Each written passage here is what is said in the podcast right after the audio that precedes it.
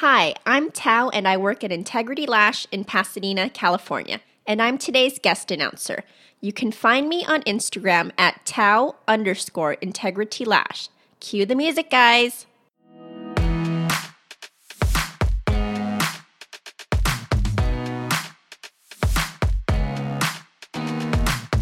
In an industry where most of us spend the majority of our time working alone in a room, we wanted to create a podcast where you can learn, be encouraged, and find a connection with other lash and beauty professionals. This is the Lashcast podcast. And here's your host, Paul Lubers. Hey everyone, welcome back to another exciting episode of Lashcast podcast. I have next to me my Dynamic duo. dy- dynamic duo of Tusney and Erica. welcome back. Hello. Hey there. How are you guys doing today? Pretty good. You excited? I'm So excited. yeah, so we're always excited. Always. It's gonna be our words. It's gonna be the exciting Lashcast podcast. That's what we should call it. I think. Well, we have a very special guest today. That's We do. why. That's why. We're very excited because this person that we have, which you will see if you look at our podcast, you'll see her name on there, but I'm going to wait to say her name yet, is that we are trying to venture out in a new direction with our podcast. We want to bring a lot of expert advice about lashes from lash professionals, but we also want to be bringing you people who are experts in their field who really kind of open our eyes to other areas that maybe we don't have a lot of background in. And this person is really one of the best. She is a strategist and she has knowledge about social media and influencers like none other. And we're just fortunate because she's a guest and she comes to our salon and we've gotten to know her. And we met her a couple years ago at Cosmoprof and she was just really a breath of fresh air. The enthusiasm she had, the insights she had for social media was amazing. And she's become a good friend of ours. And we're really lucky to have her. Her name is Kendra Bracken Ferguson. And we're very excited to have her join us today. Hi, I'm Hey welcome. I'm so happy to be here. Yeah, there's Kendra. Now, let me tell you a little bit about Kendra. Just uh, one more thing, because we didn't say, okay, well, she's a friend and she knows social media. Who, who really? No, there's really there's more there than that. She basically works for a company that you maybe heard about. If you work in Hollywood, like I did for 15 years, everyone knows this company called CAA, Creative Artist Agency. They are definitely one of the biggest talent agencies in the world, if not the biggest. They are when you you make it there, you've made it the big game. You made it to the big time. Kendra started this company called the Brain Trust a while back and she's the founder and made a big impact helping companies with social media and influencers and all that stuff. Well she got some people's attention and then she got picked up. Their company i believe uh, maybe you can correct me. Were you guys bought out or absorbed or how Um, a little bit of absorption, acquisition. Yeah. There's a little buyout happening. Okay, cool. So yeah, money was included in the process. That's always good. Um, this, good. so CAA GBG Global Brand Management Group bought them out or absorbed her and made them her chief digital officer.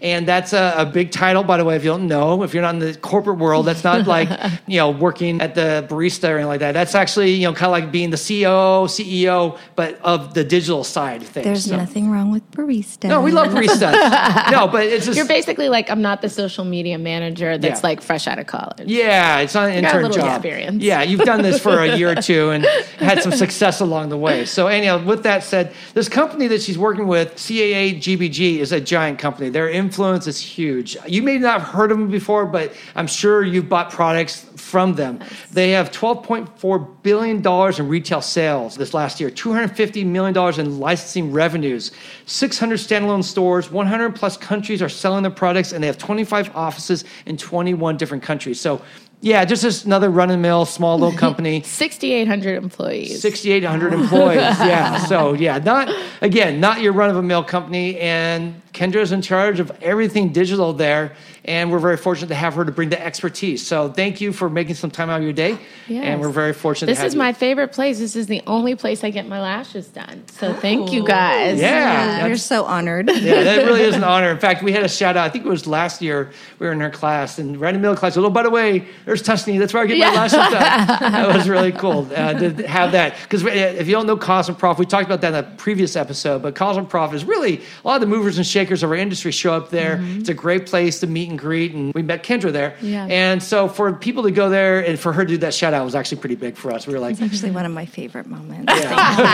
It was all real, non-rehearsed. yes. so anyhow, before we get started, we want to first get to know Kendra a little bit because obviously um, a lot of our listeners maybe haven't heard about you, No offense. Yeah, But, that's uh. You're in this big corporation where mostly people working all by ourselves in these little rooms all across America, making women beautiful. But we don't have a lot of time to learn about the some of these bigger things. So maybe you could tell us about.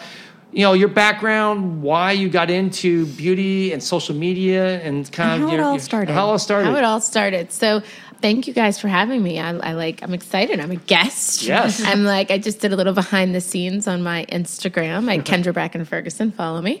Um, so it's funny. I'm one of those people. When I was in sixth grade, I said I wanted to be a publicist, and I stuck with that. I literally. I remember I was watching the president, and someone reached over to him, handed him a piece of paper, and I was like, "Who is that? That's like the job I want." and it was the press secretary, and so that literally started my journey to do PR. And I said when I was in college, I wanted to get an internship at one of the top five largest PR agencies in the world. Um, I first was going to do sports, and I was working at the Indiana Pacers. Won a scholarship to get my master's. And whenever I decided I was going off to New York, I literally changed my whole course. So I got offered a job at Fleishman Hillard, one of the largest owned by Omnicom. And they said I had to be there within two weeks. So I left Indiana and I went to New York. Small town Small Indiana. town Indiana. Small town went girl. to New York. Like my boyfriend, now husband, hadn't finished yet. So we like loaded me up, took me to New York. I stayed in nuns housing and that was like, I made it, I'm here. Um, but it was really exciting. So at the time, we weren't talking about social media or digital communications. I was writing press releases, going to desk sides. And then in 2002, we were in a conference room and I was the most junior person and we were trying to figure out ideas for Cingular Wireless now AT&T. And I said we should talk to MySpace. And everyone's like MySpace? What's MySpace? And we literally flew from New York to LA and we sat in this little conference room with six guys from MySpace. And we came up with this mobile music studio and we took the unsigned bands from MySpace and we turned their music into ringtones. So if you remember ringtones and ringback tones I remember those. Yes, right. We were the first ones to really create that, and that Wow. changed my whole life. That's so your little brainchild, that's right? my little yes. it's like crazy to think about it. And so mm-hmm. from that point on, I became known as like the social person. So I and this was like pre Facebook and like mm-hmm. everything. So I worked with MTV's VMAs and I'd be in message boards and forums like talking about artists. So fast forward, I ended up being the youngest VP at the company, leading the digital consumer team and spending a lot of time in Hong Kong and Europe and Japan and all over Canada doing these boot camps and really helping people understand like what is this, what is this platform, what is this channel. And it was just so funny, like thinking back then to where we are now. So I, from there, was recruited to go to Ralph Lauren, and I was the first director of digital media. So I launched Ralph Lauren across all of social, and I reported into David Lauren. So we'd spend like three hours in his office, like looking at fashion blogs, and it was it was a really great time. And Ralph Lauren didn't have a computer, so it was like printing out blogs for him to see what we were doing. Kidding. Wow. It was really cool. Um, and then I met my first business partner, Karen Robinovitz. And one Saturday morning, I texted her. She called and I said, I have an idea to manage bloggers. And she was like, Me too. And we put a website up that day on Wix. It was crazy. We got our husbands together for brunch Sunday, filed for an LLC Monday. And I went to David Lauren and was like, I'm going to manage bloggers. And he was like, As long as they're wearing Ralph Lauren. And so every Friday, we like went to the Standard Hotel in New York. We met with bloggers and we gave them Ralph Lauren clothes. And that's how we started our first company. And at the time, this is 2009, like no one even knew like what an influencer, we called them bloggers were. And we would go to brands and we'd say, you have to pay them. Like this is the future. And, you know, fast forward to now, it's like seven figures, eight figures. So we were really the first in the space. Um, pioneers. we were the pioneers. And I was not a good talent manager. Like within two weeks, I was like, I am not a talent manager. I'm a business person. I'm not going to hold your bag on the red carpet. like, it's not happening. And so it was great because I grew the business. I taught myself finance and HR. I have a master's, but having a master's and running a company is like Two you got to be on. different- yeah. two different Two things. things, yeah. Yeah. And so it was a great experience. And then that company was acquired, and I literally was like, "What do I want to do?" And we had spent so much time. We managed 175 bloggers. We opened an office in Hong Kong and Milan.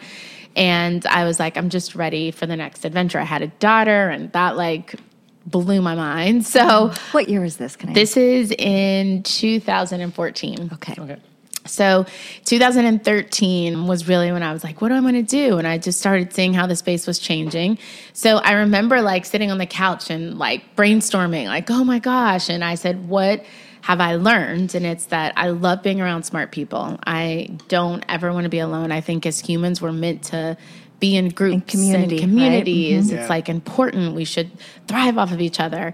And so I was like, okay. And then trust is really important, especially like growing up in the industry and really understanding like who do you trust and having my own company i said i only want to work with people that i trust. Mm-hmm. Like I, I can be at a place where it's not just about the money.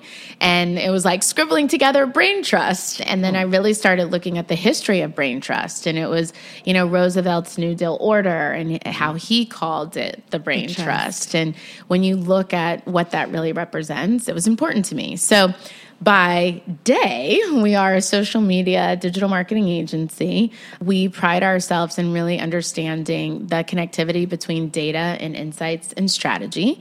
So while posting a beautiful image on Instagram is important, it's not what social media is. It's a tactical component to a larger strategy that should ultimately drive sales or new clients or email signups. So we have a, a quite a unique perspective. I think the last point is in terms of CAA and GBG when we started DBA Digital Brand Architects, my first company. We were like, CA is going to acquire us. This is going to be great. And we were like looking on their website. And back then, CA had no website because they were CAA. And then we met people and they gave us this offer to acquire us. And it was like, are you kidding me? We're not doing that. And then they started literally poaching all of our talent. So oh. we went through such an interesting, like, Wow. moment of being this mm-hmm. like little company working with bloggers to CAA working with celebrities. So then to fast forward to be in a position where, you know, I go to work at CAA every day, I have an office, I have LA. It's like a really great feeling. And, you know, I'm like truly blessed and grateful to have that opportunity. But it really came about. We were working on social media in our office in West Hollywood. And Halle Berry was actually one of my clients from DBA. And I said, I'm leaving to start a company. And she was like, I'm going with you. And she was launching a brand and was like, Can you help me launch my social media? And I was like, Nope, I don't do that. I don't work with celebrities. I'm like, I work with brands.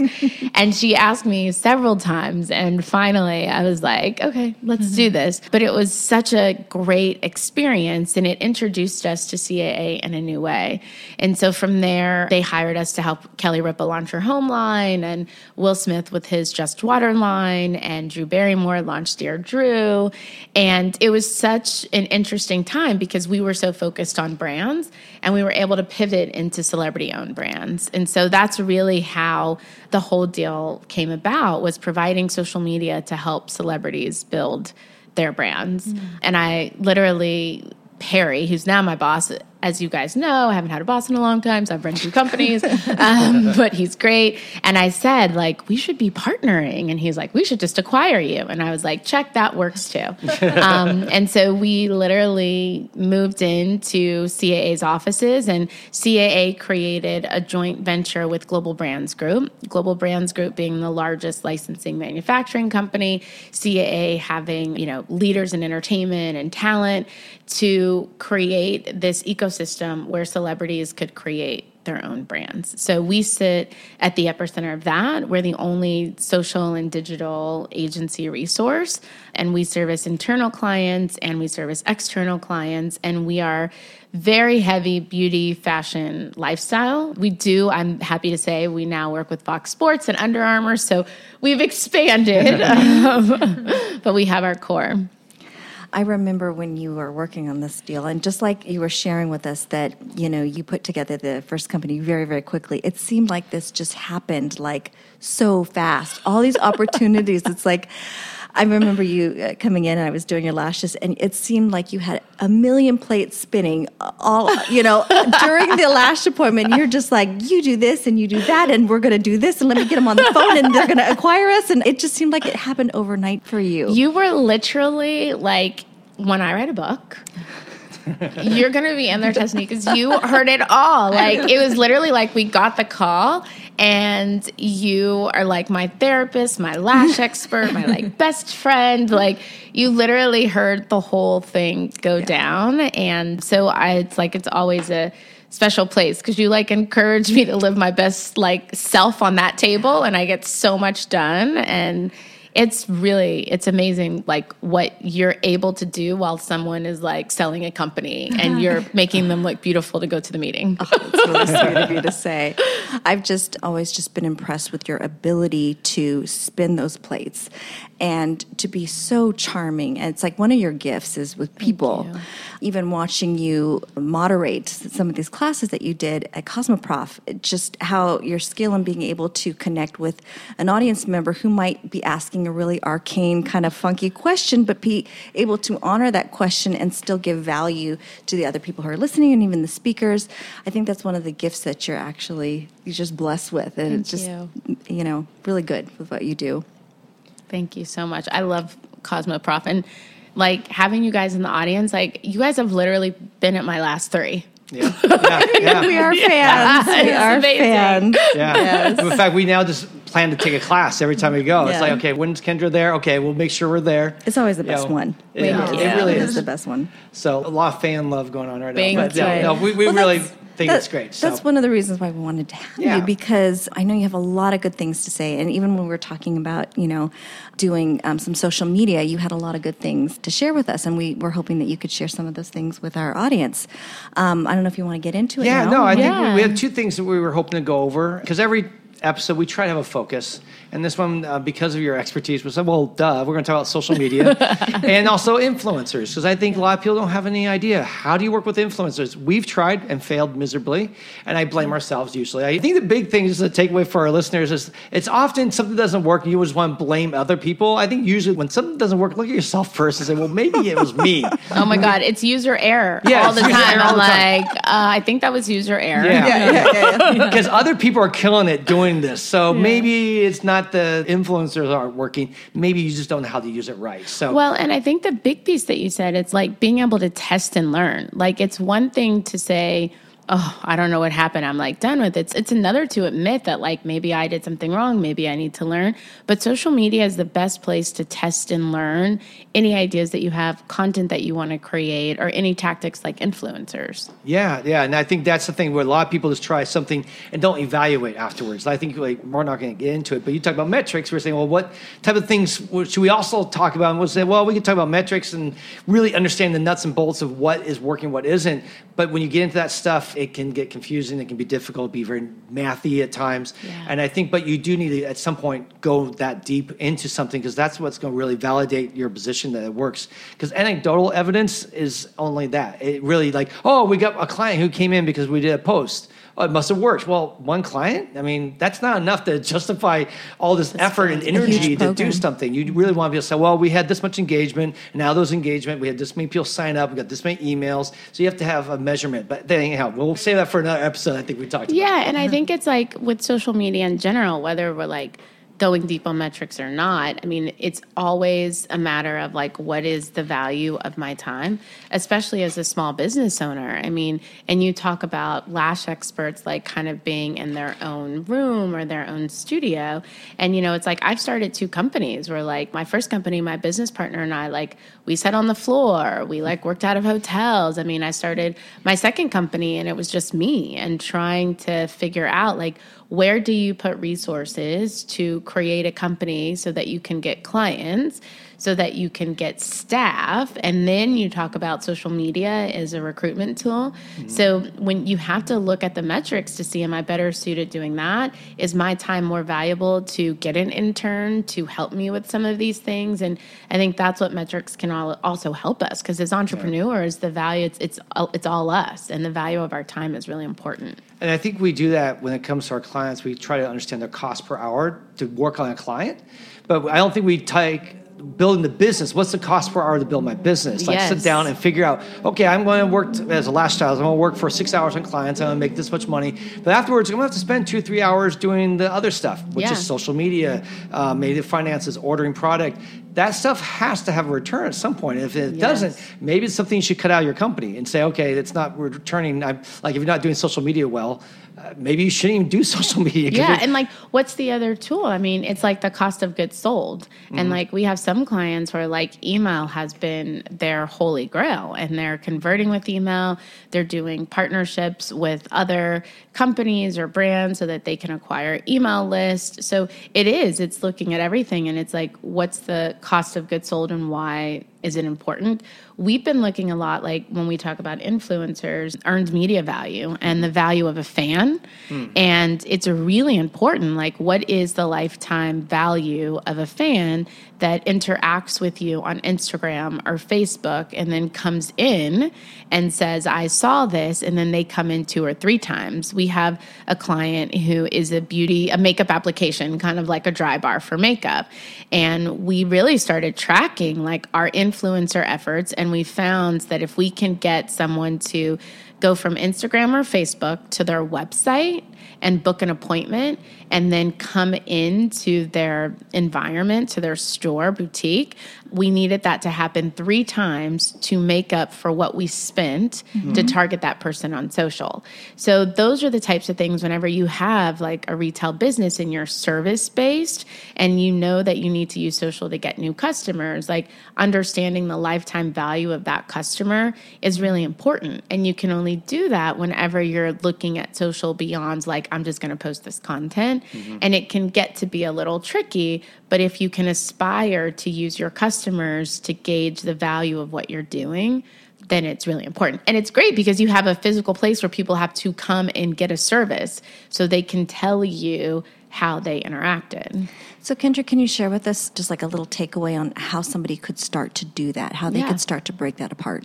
Definitely. So I think, you know, if we look at this as like, I'm a team of one or a team of one, two, three, you don't have to reach out to 500 influencers. You can literally start to go in social. Facebook is great for targeting. So you can literally target someone that's in Los Angeles that, you know, reads Vogue magazine that has identified that they like beauty. Mm-hmm. Mm-hmm. And you can follow their profile and you can say, oh, this person talks about lashes.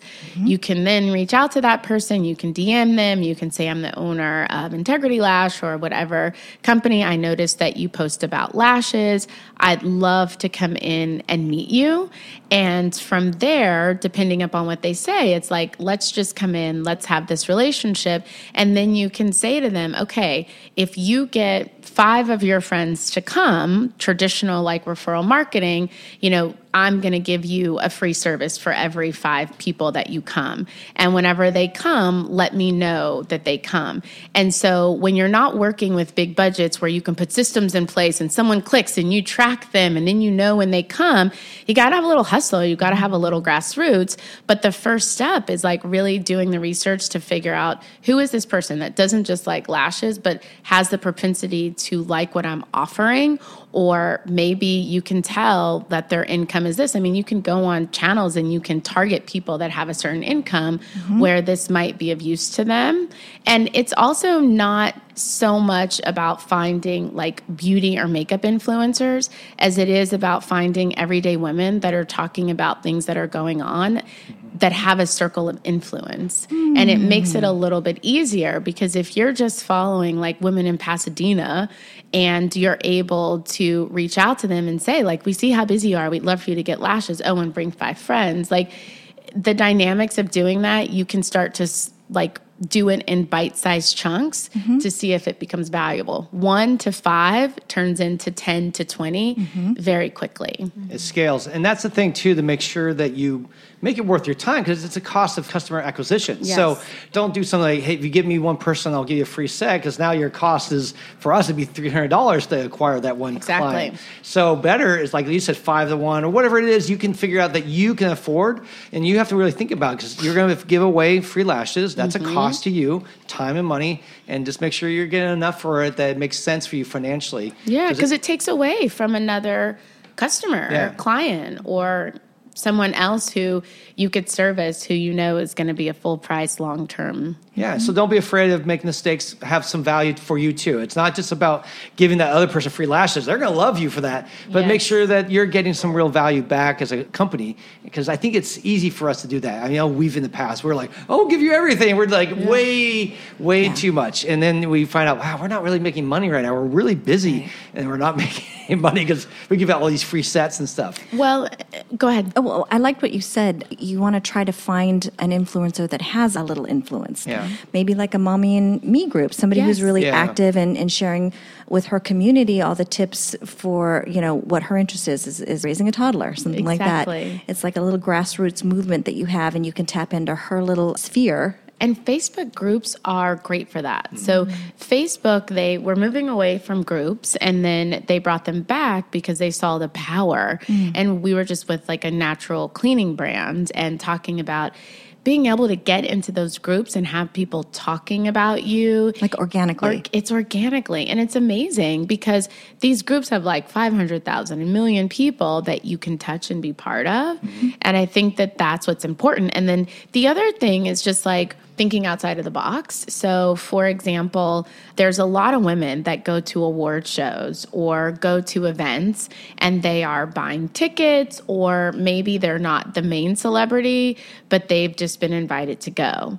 And we've started looking at targeting those people because they don't have makeup artists. They're also not getting a budget to do their makeup, but they want to go and they want to create this like, oh my gosh, I got invited to go to this event. And like looking at what's coming up, targeting those people, it's kind of the same of um, the seat fillers, like Right. finding those groups of people because it's like their profession, but they're not going to have a The lash prof- they're not going to yeah. have it all and those people are also when you look at these niche audiences of people and where you can get in and where you can actually add value so that they want to post because they have to post because that's the only way they get invited Mm-hmm. different from celebrities or influencers that have higher followings they're going to get invited because they're already on the publicity train Mm-hmm. but really looking at some of those niche audiences seat fillers people that get invited business professionals like i get invited to stuff all the time and i don't they are not giving me a budget unless i'm a paid speaker That's to a have great makeup. tip. So, if you wanted to find that out, would you go on Facebook and then you put those in the parameters? Somebody who goes to like, Emmys or someone who mm-hmm. goes to award shows, would you? Uh, I mean put, parameters. You mean like in the search field, or are you talking about hashtag searching? Or? So it, there's two ways. If we're talking about Facebook, you can literally go into um, like Ads Manager, mm-hmm. where you're actually preparing to do your paid social post and then you can put in all of the targeting parameters Yeah. or if you go to facebook right now and it'll say boost this or like this post like right under your post you click there and you can literally put in your parameters and then it'll show you how much you're spending Yeah. and how big your reach is going to be but i think that like you can do that and use that for research without having to spend which is great good little hack there. which is a good Yeah. hack or like if you're on instagram and i know you guys can't see it but we can take some screenshots i just went on instagram and did hashtag seat fillers and literally got 965 posts of people that are literally seat fillers so Mm-hmm. see lots of gowns, you see some you see glamour. Mm-hmm. I mean, and we just looked at there's a girl, Sandberry21, and she has hashtag seat fillers, and it's a picture of her standing outside. Like, it's like, Should oh, her Sandberry, sitting, you. sitting in a chair or something. yeah. Yeah. But I mean, it's like she's standing outside because you have to wait in line. Yeah. But the ability to reach out to her and say, We know that you were just at this event. We love that you're a seat filler. We'd love to make you be beautiful and glamorous. And uh-huh. like, we know one that mm-hmm. she's going to the event so we know that we're going to get some coverage of other people. We know two that she's already taking selfies of herself mm-hmm. so she wants people to know that she's going. She's hashtag seat fillers so right then and there we know that we're targeting the seat filler which is the person that we want versus the celebrity. Mm-hmm. So there's just like some fun little hacks versus someone else who may not be posting a picture of themselves taking photos. We just found another one like these people are backstage at the BAFTA and they're seat fillers, mm-hmm. like, and it's three great girls taking uh-huh. pictures of themselves. Really cute, yeah. yeah, really Pretty cute. So, dresses. you know, there's hacks like that, and I mean, you can literally we talk about the cost of time, but you could put that in scroll, you could save it, and then if you have a second, you can literally look and see if that person makes sense. So That Few is hacks. great. that is like out of the box thinking, Kendra. Thank that you. just happened. I was like, huh, seat fillers. Hashtag. I'm glad it worked. Very good. We just got some new seat fillers as listeners too now. That's really exciting. So, a whole new uh, angle, the podcast towards seat filling. That's what we need now. Only in Hollywood does that Yeah. work. yeah, yeah, yeah. Now, I, I think one of the things that we've tried here, and I think we had some good success, which was I did do hashtags for like local stuff for Pasadena, mm-hmm. and then I would reach out to people that I saw that were fans of Pasadena, and I invited some of them in, and we did do some free sets with the idea that they were going to become fans and start promoting this in their communities. Because you're right, these are small influencers; they're not Yeah. like. Fifty thousand. micros, They're yeah. macros. They got like a thousand, five thousand, three thousand. But when you're a salon or a single operator of one person, you, You don't need that much. much, Yeah, right? yeah. Yeah. And these people usually don't expect to get paid, right? There's Yeah. not a. They're just happy to get a free service, a free product, or something in exchange, Yeah. right? Is there a certain benchmark that they need to aim for? Like, well, once you hit past 10,000, 20,000, 50,000, eh, they're going to start expecting to get paid for that. So that's a really good question. And we experience it kind of on all ends of the spectrum where we've had people with like 2,500 followers be like, that's going to be $150 mm-hmm. to where we have some people that have like 25,000 followers and are just like so happy because no one's approached them in that category mm-hmm. that they'll do it. It's Without a fee, you mean? Without a fee. Okay. Okay. It's really tricky because it like some of it is it's relevancy, some of it is luck and time, like getting them in a moment wherever they need it.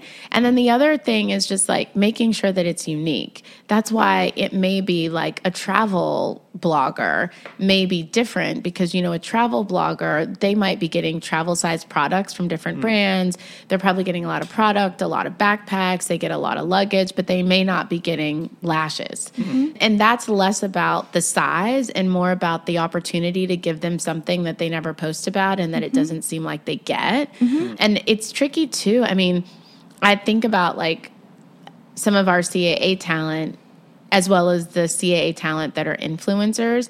And like it's across the board. Like we did something with L'Oreal and they were even talking about how the same influencer was charging different brands different amounts of money because the brands weren't talking to each other. And they were like we only have $5,000 and influencer was like cool. And then the other brand was like I only have 25,000 and they were like cool. Yeah. um, we just do a lot with like the relationships. Like not asking for anything creating experiences like bringing people in like especially local people for like a wine and cheese night but a lot of it is reaching out we have this we'd love for you to try it and starting the conversation and it's okay if someone says like this is my fee, then you say, okay, thanks, you know, thanks so much. If there's ever a time when you're looking for lashes and we can be of service to you, then like we'd love to work with you. It's okay to say no, but it's like the draw of like what they influence. They're independent. I mean, that's a whole other podcast that we can do hmm. versus like finding the ones who don't seem to be represented. And then I think the one thing about the micro influencers is and it sounds like for this audience, they are the right mix because you also have to think if someone has like a thousand followers, is it better to try and reach out to someone who has maybe 8,000 to 10,000 followers for the time that you're spending to reach out to give you just a little bit more in terms of audience and engagement? because you know we classify really anyone under like 10,000 we're going up to like 30,000 as micro mm-hmm. and those people they know that they're not like Condé Nast and some of the big media publishers won't even talk to you unless you have at least 10,000. Mm-hmm. And now it's really getting to be like 100,000. So those people that were like, "Oh, I hit 10,000." Now it's like, "Nope. Here's So another hurdle here's for you. another hurdle." So Yeah. they're still trying to work with brands because they still have to get a lot of content. So to do a whole story on lashes and to be able to tag, like they still need to show that they're working with brands and companies. So sometimes they're more likely, even in that 10 to 15 to 20, to do things for in kind services. Very cool. You mentioned something earlier. I just wanted to have you speak on it. Two things. You said you might want to do like a wine and cheese night. And I've heard you say, you know, like little events like that. If you could talk about that and that being like one tool to like put on an event. And the other like what a lash salon, like what Yeah. someone could do, a single operator or a couple people. Yeah. So, little event that would be an outreach that would create some excitement and, like you said, engagement, maybe social media and so forth. So Yeah, why don't we one. start with that Start question with and then that, I'll yeah. ask the next one. I mean, so events are great. Like we love digitally activated events is what we call them because you're doing an event so that you can get influencers in and capture content, Mm-hmm. which is different than like when you just used to do an event and you didn't really care the outcome of it. We like doing that because influencers like to interact in real life. And I think that for you guys knowing that the service, I know, you know, our service here, you know, we're looking at like a 2 hour type of process. So if you do an event and you get 20 people, you're clearly not doing lashes, but you can bring people in, you can partner with like, I mean, where you guys are located is great because you could say, do you want to have a nail person come in? Do you want to have Other like vendors. other vendors, product like, lines are product there. lines? Like you guys have great jewelry here. Do you want to bring in like a jewelry person? So you could do like a wine and cheese. We're gonna have appetizers. Partner with the local restaurant. You know, we're bringing in this like great. Um, I love how Pasadena has their list, which I got from you guys, which is the only reason I voted to vote for you. but you know, bring in some of those like restaurants, and then it becomes a really fun event. And then you can say like, enter for your chance to win. You know, so like maybe every hour we're going to give away a free set of lashes because you shouldn't be giving them away to people that come. But if you create something and you bring in other people that they might want, you can use those people to entice people to come in, and then you mm-hmm. can still give away a lash. But it's like once people come in and they can see it, then it breaks down the barrier mm-hmm. of entry and making them feel comfortable. So we love events. We love pop-up events. I know it's a little harder to do that outside of, you know, your space, but anything where you can partner with other like-minded businesses, organizations, people, events are still really popular.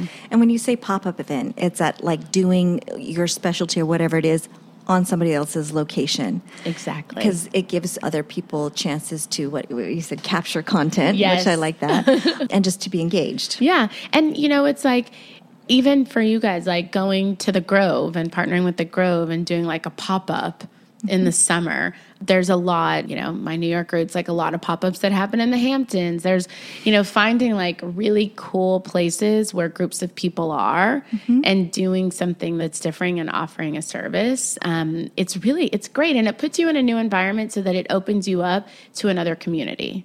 and I think some lash stylists are thinking, well, my service takes too long, and that's our problem. We found I, we've talked about doing a pop up and went, it's just too long. But there's other services, so maybe you do brows too. I mean, a lot of lash stylists are estheticians and do brow shaping. So maybe you don't do your specialty, but you're if you're good at brows, you can do something that's a 10 minute service or five minute service that's in the public space, like the Grove or something Yeah. like that, And maybe it's a demo. or a demo. Yeah, like you know, we do a lot of demo, especially Sally Beauty is one of our largest clients, and you know, there's such amazing hair, um, or even makeup, and at a lot of our events, we're doing hair shows, but we're getting there early. We're like doing the hair, and then we're talking through it, or we have a demo with our own models, and people can come, and then we're doing lots of giveaways. Mm-hmm. So sometimes it could, you know, like I know that it's different from lash versus like hair but the art of it and having people there. I mean, every time I get my lashes done, everyone's always like, "Oh my gosh, oh my gosh!" So you can see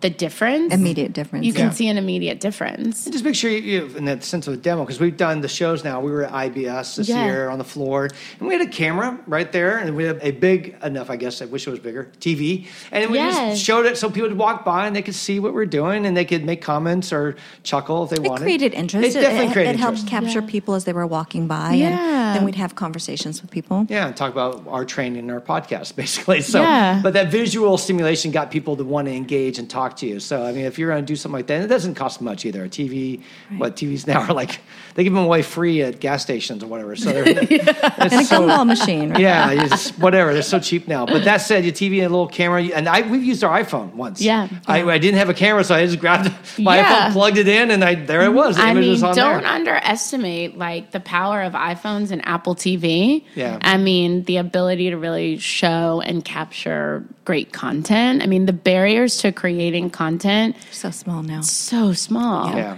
And it's like, I love there's a site called Later, mm. and it's an app where you can schedule posts to go on Instagram. Yeah. But I love Later because they have so many tutorials and they mm. also give you like the filter templates. Mm-hmm. So they give you tips on like how to edit your photos. You can edit there. You can set up the template so that every time you do an IG story, it's like the same. So if you have a phone and it doesn't even need to be like an X, I saw someone taking photos with the four the other day and I was like, that's a little crazy. a little crazy. You are bold. You are bold, but because there's so much editing and filters and You can like make it magic happen. sticks, yes, Yeah. yeah. So I know a lot of our audiences they just feel overwhelmed with social media, especially Instagram. Instagram is a really big deal for lash artists, mm-hmm. or it seems to be what they naturally want to gravitate towards.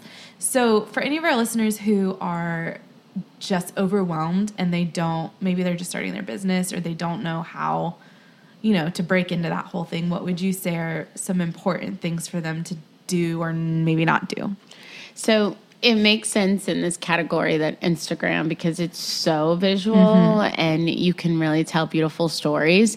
I think one thing about Instagram now is that starting out on Instagram, it's really hard. Mm. You know, we could have a whole conversation about the algorithms. I mean, we're over at Instagram and Facebook's offices and it's like you figure it out and then like something changes And and, then you don't see it it. for four days in your feed. I would say that if you're going to do Instagram, figure out a little bit of paid social budget. Like there's a few key pillars. Like one, before you go on Instagram, figure out your content strategy. And it doesn't have to be highly produced, but it needs to be consistent. Like who are you as a brand? What do you represent? You know, are you going to be lifestyle? Is it just going to be about lashes? Are you going to go beauty? Are you going to go makeup? Like figure out your point of view because that will help you stay consistent so that one day you're not at a restaurant and you're posting a chocolate cake, which literally just happened with one of our beauty clients ah. because they were like, this is beautiful. And I'm like, nope, nope, nope, nope, not what we're doing. So you're not talking about just like the way that it looks visually, but just i- i- in What the terms content of the is, actually. Like- Like uh, for Yeah. for the lashes, you see uh, sometimes a lot of people posting lashes, and then they'll show pictures of their kids. Kids are adorable, but it's not the same. Yes. not the And if you want to do that, then that needs to be your personal channel. Okay. Like, and I think it goes back to, you know, are we B2B? Are we B2C? Is this, am I the owner? So I'm going to have a mix of everything. Like, I have a personal channel and I have a brain trust channel. Mm-hmm. And like, you have to, differentiate for what you're trying to do because whenever your resources are limited if you can go back to like the essence of who you're trying to reach and what your content pillars and what your brand is then it'll help. Otherwise you are. Every time you're walking down the street let me post that. Let me grab that. Oh, my that god this user j- yeah because you haven't taken the time. Like i say to people don't just like jump into social media because you're a great photographer or because you think you have great content. Like really hone in on what is it that you're going to show. What are the different pieces that you can show to still tell your whole story that's kind of like number one. Look at the tools. Like there's no reason why social media has to be as hard when if you can figure out your brand and you can you know you can go to getty you can go there's so many places to get great images if you know that you can't capture all original content. And not capturing original content is fine. Scroll through. User generated content is great because you can tag people you can get mm-hmm. other people coming to your page. We generally do a mix of user generated content along our original content so that we can be social. But you have to make sure that you know the parameters what's your color scheme are you using borders? You see how people get so fancy and it's like i'm only going to do you know chopped in the middle with white mm-hmm. or i'm going to mm-hmm. do grids where it tells a story. If you're doing those like full photo grids you have to post three a day forever. Mm-hmm. So it's like which means that you're using three pieces of content when you could do something just as beautiful with, one. one. Yeah. So it's like go and look at other accounts that you really like, figure out, you know, who you are, look at the tools. There's later, there's Hootsuite, figure out content and then like schedule it. Because if you're a lash expert and you're doing lashes all day the last thing you want to do at seven or eight o'clock. I mean, I'm about to get my lashes. We're not gonna mm-hmm. done forever. And like, Yeah. are you really at nine thirty gonna be like, let me go post? So look at your schedule and your calendar, and then say, okay, I'm not gonna be able to post for five days. Let me get these five photos. Let me go on later. Let me schedule it. Let me put tags in so that your resources aren't drained every day in your head. Like, what am I gonna post? Mm-hmm. And some of that happens on like a Sunday while you're watching TV. And then I think if you're truly gonna do it, growth hacking and paid social.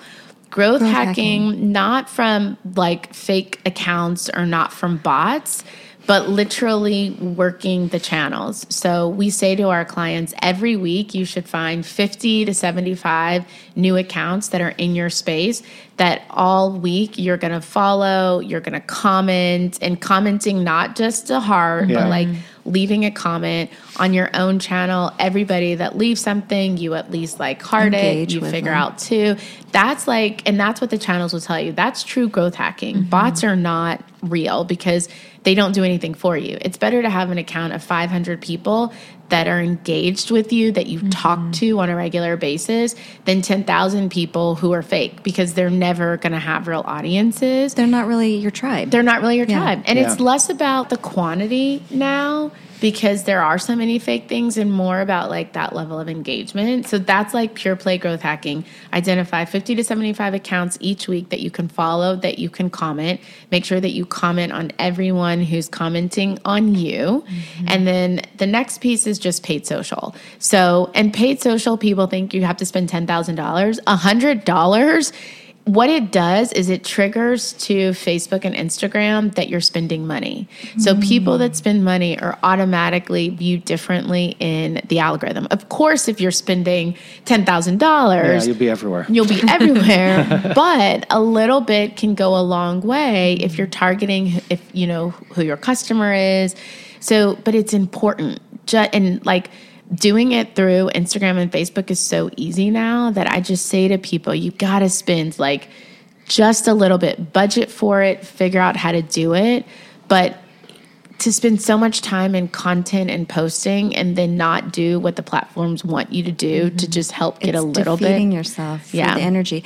So you said hundred dollars. Would you say that's the minimum that you could go, could you do for less or You can do it for less. I think like Facebook is easier. Well, Instagram too, because you can use like ads manager, you know, where you mm-hmm. distribute your ads. But just look and see because we, you know, I've like gone on and I've been like, okay, for $50, I can get this, but for $100, look at how it opens up my world. Mm-hmm, I mean, mm-hmm. you can go on and spend $5. Okay. So it's not a hard and fast, but once you start to see what you get by spending this versus spending that, it's like more bang for your buck, Yeah. right? Mm-hmm. Now I found that using boosting versus going to the ad manager, I found the ad manager much more powerful tool and much mm-hmm. more useful tool. Also for retargeting purposes Yes. and all that.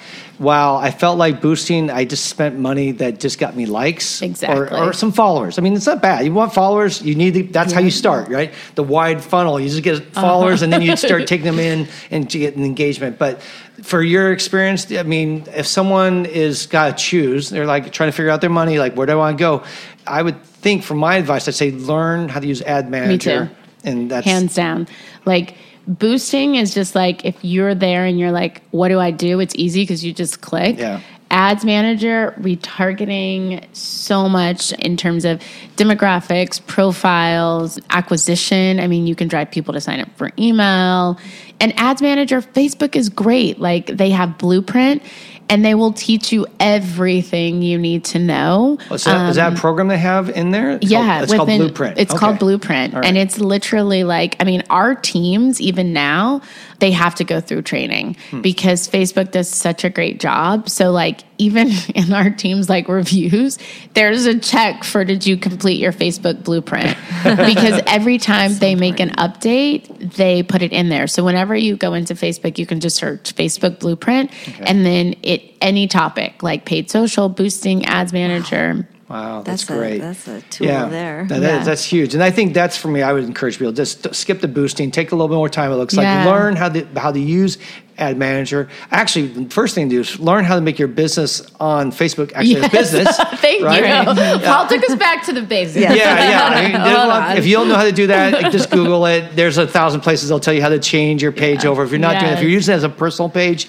you're losing all the power that comes from having it as a Yes, and even on Instagram, I mean, Yeah. I'm even debating personally. I'm like, ah, should I switch to a business page because you just get so much more insight and Yeah. data and like if you're a lash professional you are a business that goes back to like am i using this because i'm a person and i want to show or am i really going to mm-hmm. support my business Yeah, no, definitely changing that over. Again, Google, it, it'll tell you how to change it. It's really easy. Yes. uh, I think it's easier than the Facebook page. I think the Facebook page takes a little bit more work.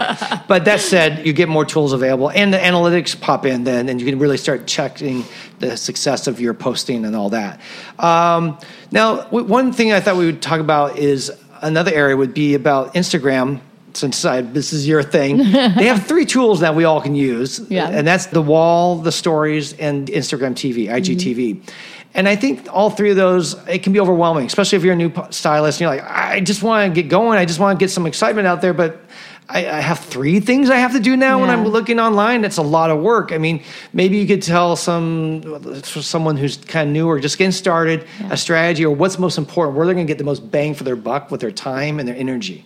So, according to Instagram, Instagram weights from a back end of their algorithm based upon how the feed looks. So, IG stories, IGTV, and then wall. They literally say, like, you have to post on IG stories. It's like, Three to five times a week, and that's actually more valuable than doing a straight wall post. Wow. So, and the engagement, like the engagement rates we're seeing, are, are just getting so much higher on stories because people are tapping. With IGTV, we're trying to do some tests to see because it's still so new. So it hasn't quite affected mm-hmm. the algorithms. But IG stories, hands down, like you have to do it. It's not enough to just post on the wall, which is great because IG stories can be so much more real time. Yeah. And then you can save your wall post. But one of the hacks that we've been doing is, especially for IGTV, we'll literally take a day and we'll knock out like 10 videos for IGTV and then we'll cut those videos up. One will be like for the wall, and then the rest will cut up for IG stories. So it's like we figure out with IGTV, okay, here's like our topics, we're gonna film, but it's basically using one content day to give you enough content to fuel the other ones because you still need it. We still have a lot of people that are like, I'm not sold on IGTV, and we're like, that's totally fine, but you gotta do stories mm-hmm. Yeah. over and over and over again. So if you're literally looking at your week and like there's only a few things I can do, IG stories, hands down, catch up with the wall post. And if you find yourself having like a chunk of like three hours, just start filming IGTV. And you can do it on your phone. So it mm-hmm. you don't necessarily need to be in a studio, but just start trying. Yeah, I think one of the strategies I recently learned uh, from a Gary Vee fan, Yeah. and he shared his whole strategy of how he builds his content. Right. And he goes, it's just all about the long form. He gets these long form, his Yeah. keynotes, his rants. He goes on on Yeah. video, and then he takes his staff takes those and cuts them up And cuts them up, Yeah, yeah. and they, they graphics crea- in them, put the words Yeah. on them, and Yeah. so they'll go in, and they'll, they'll create content, a, a yeah. wall post, and then they'll create a story sequence, and then they'll go on and create a IGTV s- host, and then they've of course have the swipe up. If you don't have ten thousand followers, sorry, to, mm-hmm. you know, link in the bio, and and he does that, and that's it all starts with a lot, one long form. So I think for people to start thinking that way, like, hey, I'm going to go and shoot a ten minute video Yeah. for my clients, telling them about how to clean their lashes, and what's cool from that one video, they can take that, put that on IGTV, but then put that. Uh, Cut it up into stories. I forget what there's an app now that you can take. Yeah, and it you does can- and it stories for for you. you. I forget what it's called. And then of course you can take that one wall post and just take a snippet, Mm-hmm. and, and then you can use that snippet to say, "Hey, go to my IGTV for more information." So you're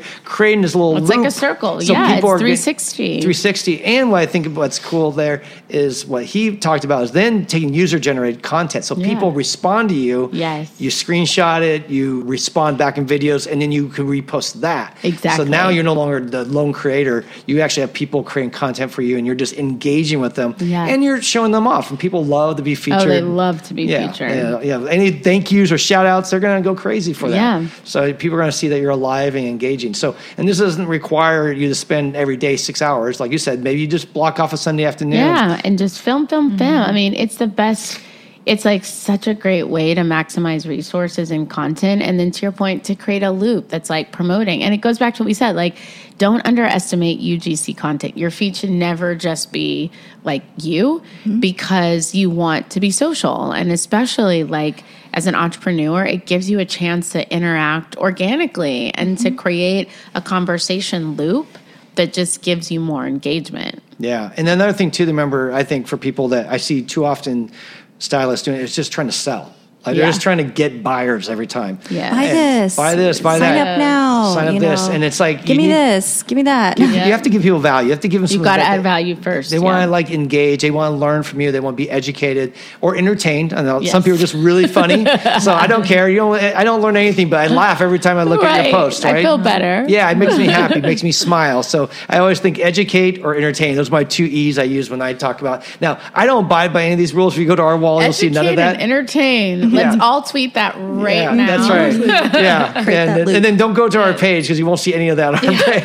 This is inspirational This is- stuff. yeah. These are Yes. inspirational goals. It's easier to say than do, actually, because it takes work and time, and that's mm-hmm. for us. I mean, we use the stories. I think you've talked about that. The stories. I've seen a lot of great growth on our page just because I do stories. That's easier for me to do. Mm-hmm. The hard part is the wall post for some reason. Oh my gosh, the the thought that goes behind it, to just to make it look right. I so we, we do very yeah we do But I like little what of she said. You know, do it ahead of time. Take one day, bang it out, use later. We'll have to use that one, Yeah. so that we can line it up and get some structure going there. Yeah, Yeah. no, definitely. So that's great. Um, This is great. You guys, I'm just looking at your. Oh yeah, our main wall is beautiful. Yeah. yeah. that's all Erica. Erica is our artist and in-house uh, genius when it comes to all that stuff. that She's is a good one. Very blessed with the design. Yeah. Um, before that was me and Erica. will tell you, was it good? Well, I still don't think it's good, but I'm super critical. Yeah, Erica has a very high standards, but but that's good because it means it's only going to get better. So Yeah, that's yeah, actually it's pretty very- cool. yeah. One thing too, I, I wanted to go back to, and this is something more about the influencer side because when we we failed miserably, like I said earlier, with influencers, and that's mostly because we just didn't do our homework or didn't understand the process. User error. Yeah, or user error, Paul error. Um, but one of the things I, it's hard to know is to decipher a real influencer versus a wannabe influencer Yeah. because it's so easy now to go out and get followers, buy and all that stuff, Yeah. get your Russian following going.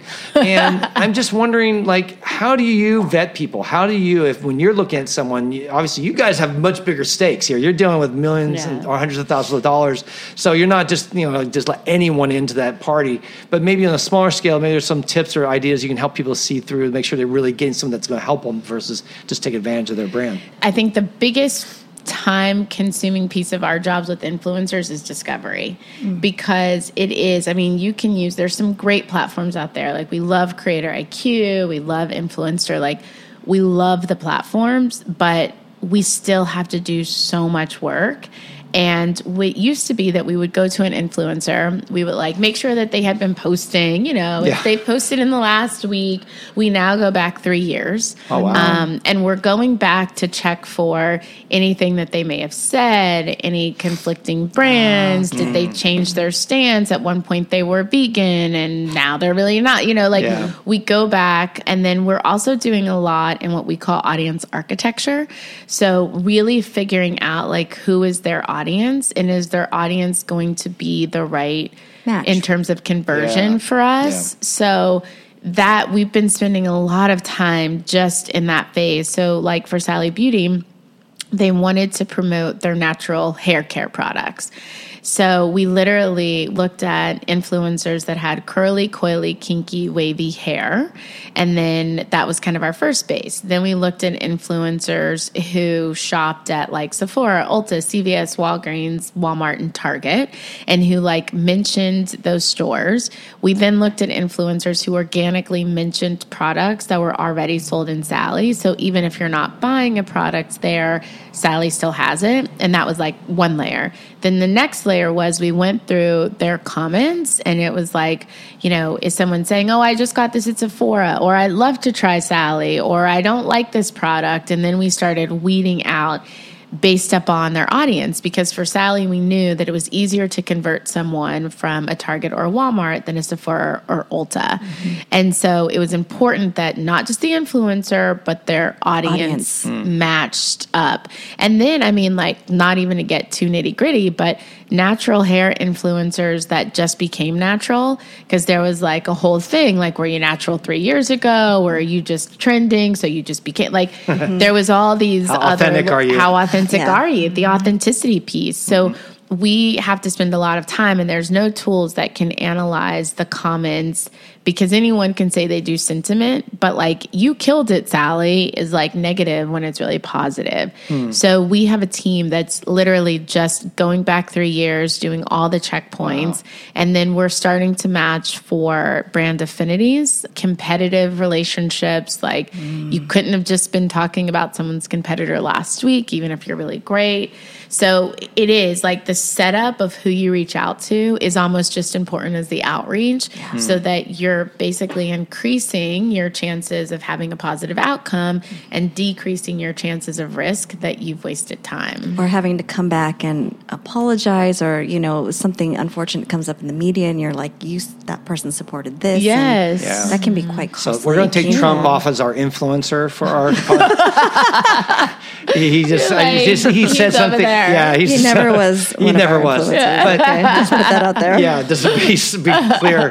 But I, I, that's a good or like point. someone who. Sorry, sorry, Paul. Yeah, like, ahead you know, someone who has gotten lashes, but then you go back and they're like allergic to lashes or they don't like lash extensions or, you know what I mean? Like, think hmm. about the comments that have been said about it. Like, there's people that, you know, and even when I talk about coming here, they're like, nope, I just want to get like the, that little strip. strip. And like, that's not even worth your time. Like, mm-hmm. it, you know, converting that person Mm-mm. may it's not, not it's like a different person. Yeah. So it's like even just taking time to, drill into that and like the conversations that they're having with people if if someone is talking about their lashes and their fans comment like what's that conversation? What are they saying? Is that like the comments that you would want them to say about you? You know mm-hmm. what i mean? Because it's so specific so really going into, let's say someone comes to us, has 5,000 followers and wants to be an influencer for us. So I go into their page and I take a look and make sure they're posting, make yeah. sure that, that day there's a story hopefully up. So, okay, so they're doing some work. And then I also want to look in and see maybe what hashtags they're using to see who they're trying to attract. Yes. Like I thought of this one gal um, who approached us and everything was sex. I mean, it was yes. just all sex. So I went to her followers, looked at them and it's all guys. Yeah. they don't buy lashes last I checked. Oh like, my gosh. So yes. I'm like, I'm sorry. I have no interest in you. Glad you got a lot of guys following, but you should sell sex toys or something. But yes. you know, whatever. I don't know, but we're not it. You know, I mean, it's just not the right brand. So that I avoided that one mistake, but yeah. I realized I didn't do that for all the other people. And also, I think, how can you check on their engagement? Is there a way to see if they're really connecting with people? So we use a few just like formulas on our own. Like for some influencers, we have really great first party data, which like something like a CreatorIQ is great because they have that data and it's running through their platform. Otherwise, our team is looking at how many followers they have and then they take I think it's like 20 to 25 posts and then they're basically seeing like what's their average engagement mm-hmm. so that then you can get a feel if you know what I mean? If they're going to have good engagement, if yeah. it's like real engagement versus fake engagement, is it over 1%? So there's things that you can just do yourself, which is just like basic math. If you have this many followers, you get this many comments, and you generally do, like your engagement rate is 25% or it's, but that's also important for niche audiences because you would expect like we I was just in DC on Friday and we were meeting with the US senator and we were looking at her competitors and her competitors that had smaller followings had such higher engagement, which oh. makes sense. Yeah. So you get this like picture of what it is, but then it's not real. So that's where it's like you have to really take the engagement and really understand you like what your homework. Yeah, you have to do your homework because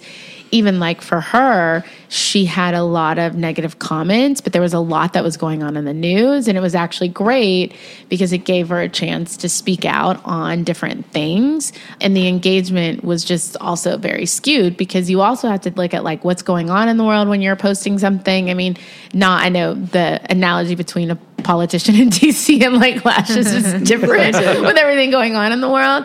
But it's like, you know, it translates for us. I mean, we have Under Armour, we have Fox, then we have Sally Beauty, then we have Black Opal, then we got a politician. Like, but we're still using the same best practices mm-hmm. and For each thing. For Yeah. each Yeah, thing. industry. yeah. Now, one of the things I know, like a salon nearby us, they have actually overnight they got like ten thousand followers, or whatever it was, and um, and then they get a lot of likes. But then they follow their engagement and Or their comments. But they, Yeah. or, there's no comments. Now, is that one of the things like? Don't just look at likes because likes can be also auto generated. Yeah, that's like what we were saying. You can buy The likes. bots. Yeah, likes. Yeah. But the thing you can't really buy, which is true engagement, is the actual comments. Exactly. I mean, they can do bots and put fake stuff, but you always like, we get once in a while on our page, someone's like, beautiful picture, and it's like a picture of tweezers or something like that. I'm like, like what, what? No, That's Sure. so, that's so Sure, hot. Betty. That's Yeah. so hot. You know, it's like, Thanks. okay, my Oh, hot you can tweezers. see it. I'll get that too, and I'll be like, and what people have to be careful of is like if you click, like you know how they're like, oh, come to my page, Oh, and like yeah. the channels themselves don't do a good job of cleaning out bots, so you can get bots and like not even realize it, or if like mm-hmm. someone signed you up, or you know, people, mm-hmm. it's like crazy. Yeah. It's a minefield. Yeah, It is, Scheming. Yeah. So I guess the big thing is you're gonna have to do a little research, but you'd say maybe 20 posts is good to look at, and then if you see enough real engagement, which real comments, real feedback, people going back and forth, and then I guess the next thing to think about is I've always heard this f- idea of engagement formula, like one percent, three percent. What's a good percentage? How do you get that number, and how do you measure it? Because I think for most people, they have no idea how to do that. So we started saying to a lot of our brands that there's like some industry standards, eh, like in traditional advertising, but it's also hard to compare different brands. So we're like, look and see what your engagement rate, how are people engaging against different content, and kind of like measure against yourself. Like if you do a post and you know you usually get about five comments, and then you know one day you don't get any, then like why? Was it the image? Was it the time of day that you posted? That's why like those analytics are so key because it's hard to compare like your engagement with the salon who you know overnight they bought 10,000 followers and they're literally putting money into likes. Like it can't be the barometer of what your success looks like. Mm-hmm. So especially as you're getting into it, like pay attention. Like, did you do something that set off more? Mm-hmm. And a lot of it is tagging. You know, I subscribe now. I am not the day to day, and my team laughs at me. I subscribe to 30 hashtags. Like when you Yeah. went to my social, I'm like one, two, three, four, five. Yeah. And then I subscribe to like using all 20 of my tags. And my team is like, Kendra, you don't have to do like my, like my head of digital strategy is like, you don't need it. Um, but I see the difference when I use it in my own personal channel than when I don't. So, and that's what I figure out for myself. I mean, that's not true for our brands, but I think it's like really spending the time and like you can compare other people in terms of content in your industry, but like really hone in. Like, what is your audience like? How long does it take people to comment? And is that because you posted at a different time? Like, if you go in and most of your audience is in LA, then you know what your posting are. Or if you notice that people like when you put the white, like I saw some of them are a little bit lighter than the close up of the lash, then like as much as you want to show the lash, do the lighter. Like, mm-hmm. and you're not going to get that from looking at other people. I am a fan of looking at competitors and adjacent brands to see what they're doing and to get ideas, mm. but to also say, like, I'm my one true brand and like that way of shooting a lash may not be authentic for me. So looking like a hair salon, whatever. So you can see what their best practices are and, and be inspired. So you're not so much just having to think everything Reinvent the yourself. wheel. Yeah, I mean, look at like health and wellness sites. Mm-hmm. Look at, you know, big box retailer sites. Like, because it also, sometimes when those brands have more resources, you're like, oh, that was really cool. Here's how I can do it in my own way.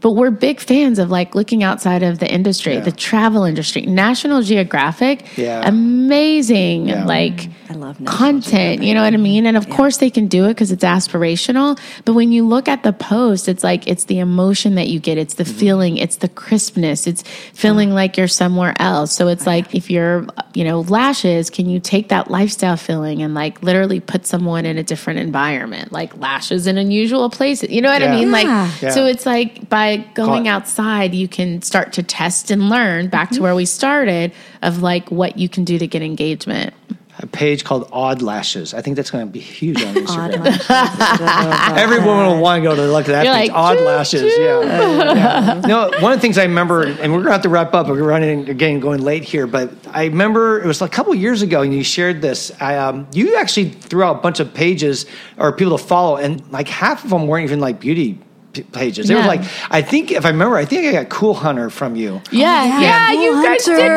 cool yes. Hunter. oh, Oh my my gosh. God And Love Cool we Hunter. it- It's one of my favorite pages now. I can't wait to see every day the stuff Oh that that page posts. But um, but, But it's like she- what you're saying. It's like the National Geographic, the crispness, the, the spirit though. of the pictures. Yes. There's, there's something different about them. and it gets you thinking a little differently. And then also, I remember you showing a bunch of brands that you were really excited about how they do things. They weren't beauty brands, but they're just doing cool content. And it was great just following these people. I just followed all of them because you said, follow these people. all right, Kendra, whatever you say, I, I do. And it was great because I began to get new ideas and think now, Yeah. and it helps you think a little bit outside the box. So I think you're right. It's, we kind of get so stuck lash, lash, lash, Yes. or beauty, beauty, beauty that we kind of miss out on the opportunity to, to grow and be inspired by other um, places oh or other Paul, companies. that's so great Yeah. So, anyhow, I know we have to wrap up here, but I do have one last question. It was in the back of my head as you kept talking, and you might have mentioned it earlier, but can you share with us like the best way to engage somebody, like uh, an influencer, Yeah. uh, from the small mom or the small audience person to a larger person? What is the best way? Is it like DM? Is it uh, email? Can you Stalk 'em. Yeah. I mean, Yeah. What's the best way to introduce yourself and get that conversation going? So it's kind of like twofold. I personally don't like a DM. I get them all the time, and I'm like, I can't, Can't deal because with I'm I'm like I'm not a millennial, so I really appreciate an email. Oh, I'm like, nope, nope, nope, nope. Yeah. Don't Facebook message me. Don't mm-hmm. DM me. But I will say that when we're doing truly grassroots. We will literally just like and comment on everything mm-hmm. because it's volume. Mm-hmm. So, like, you know, if influencers are getting like 18,000 comments, they may not. But if you're popping up in their feed every Constantly. single constantly, mm-hmm. we are, you know, you can still DM. Like, we DM influencers. Sometimes it's just harder because they're getting a lot the They're same on their page. Mm-hmm. Page. But it goes back to what you said. People love to feel like people are looking at their content and liking it. Oh, that's they like a lo- drug. I mean, Yes, it's it's like- a drug. It's like they like to The see they comment. kicks in They like, Yeah. yeah, and I am like not ashamed to do some tags. Like, and I'll say to the team, like, just tag that influencer, like, in everything that you, when it's relevant. Like, don't tag them annoyingly, but like, I think using the platform, comment, like, you know, make sure that you're tagging them on your post. It's okay to do a DM. And then if you realize you're not getting anywhere, then you're like, okay. But I like the organic nature of it. Email, you know, for influencers that have their emails listed or have media kits or are bloggers, because, you know, blogger is different than an influencer. Mm-hmm. Like, reach out to them, mm-hmm. especially the bloggers, because that's why they are blogging and that's why they have their contact information there. That's It's an how- it's invitation. an invitation Yeah. Yeah. to reach out. And I think don't be afraid to do it, but just make sure that when you are, it's kind of like there's a little bit of flattery that goes a long mm-hmm. way. And like, what's the value exchange that we've been talking about? Mm-hmm. But don't be afraid to like and comment and use the platforms to flatter them. And then, you know, go ahead and reach out. It's mm-hmm. like it doesn't hurt.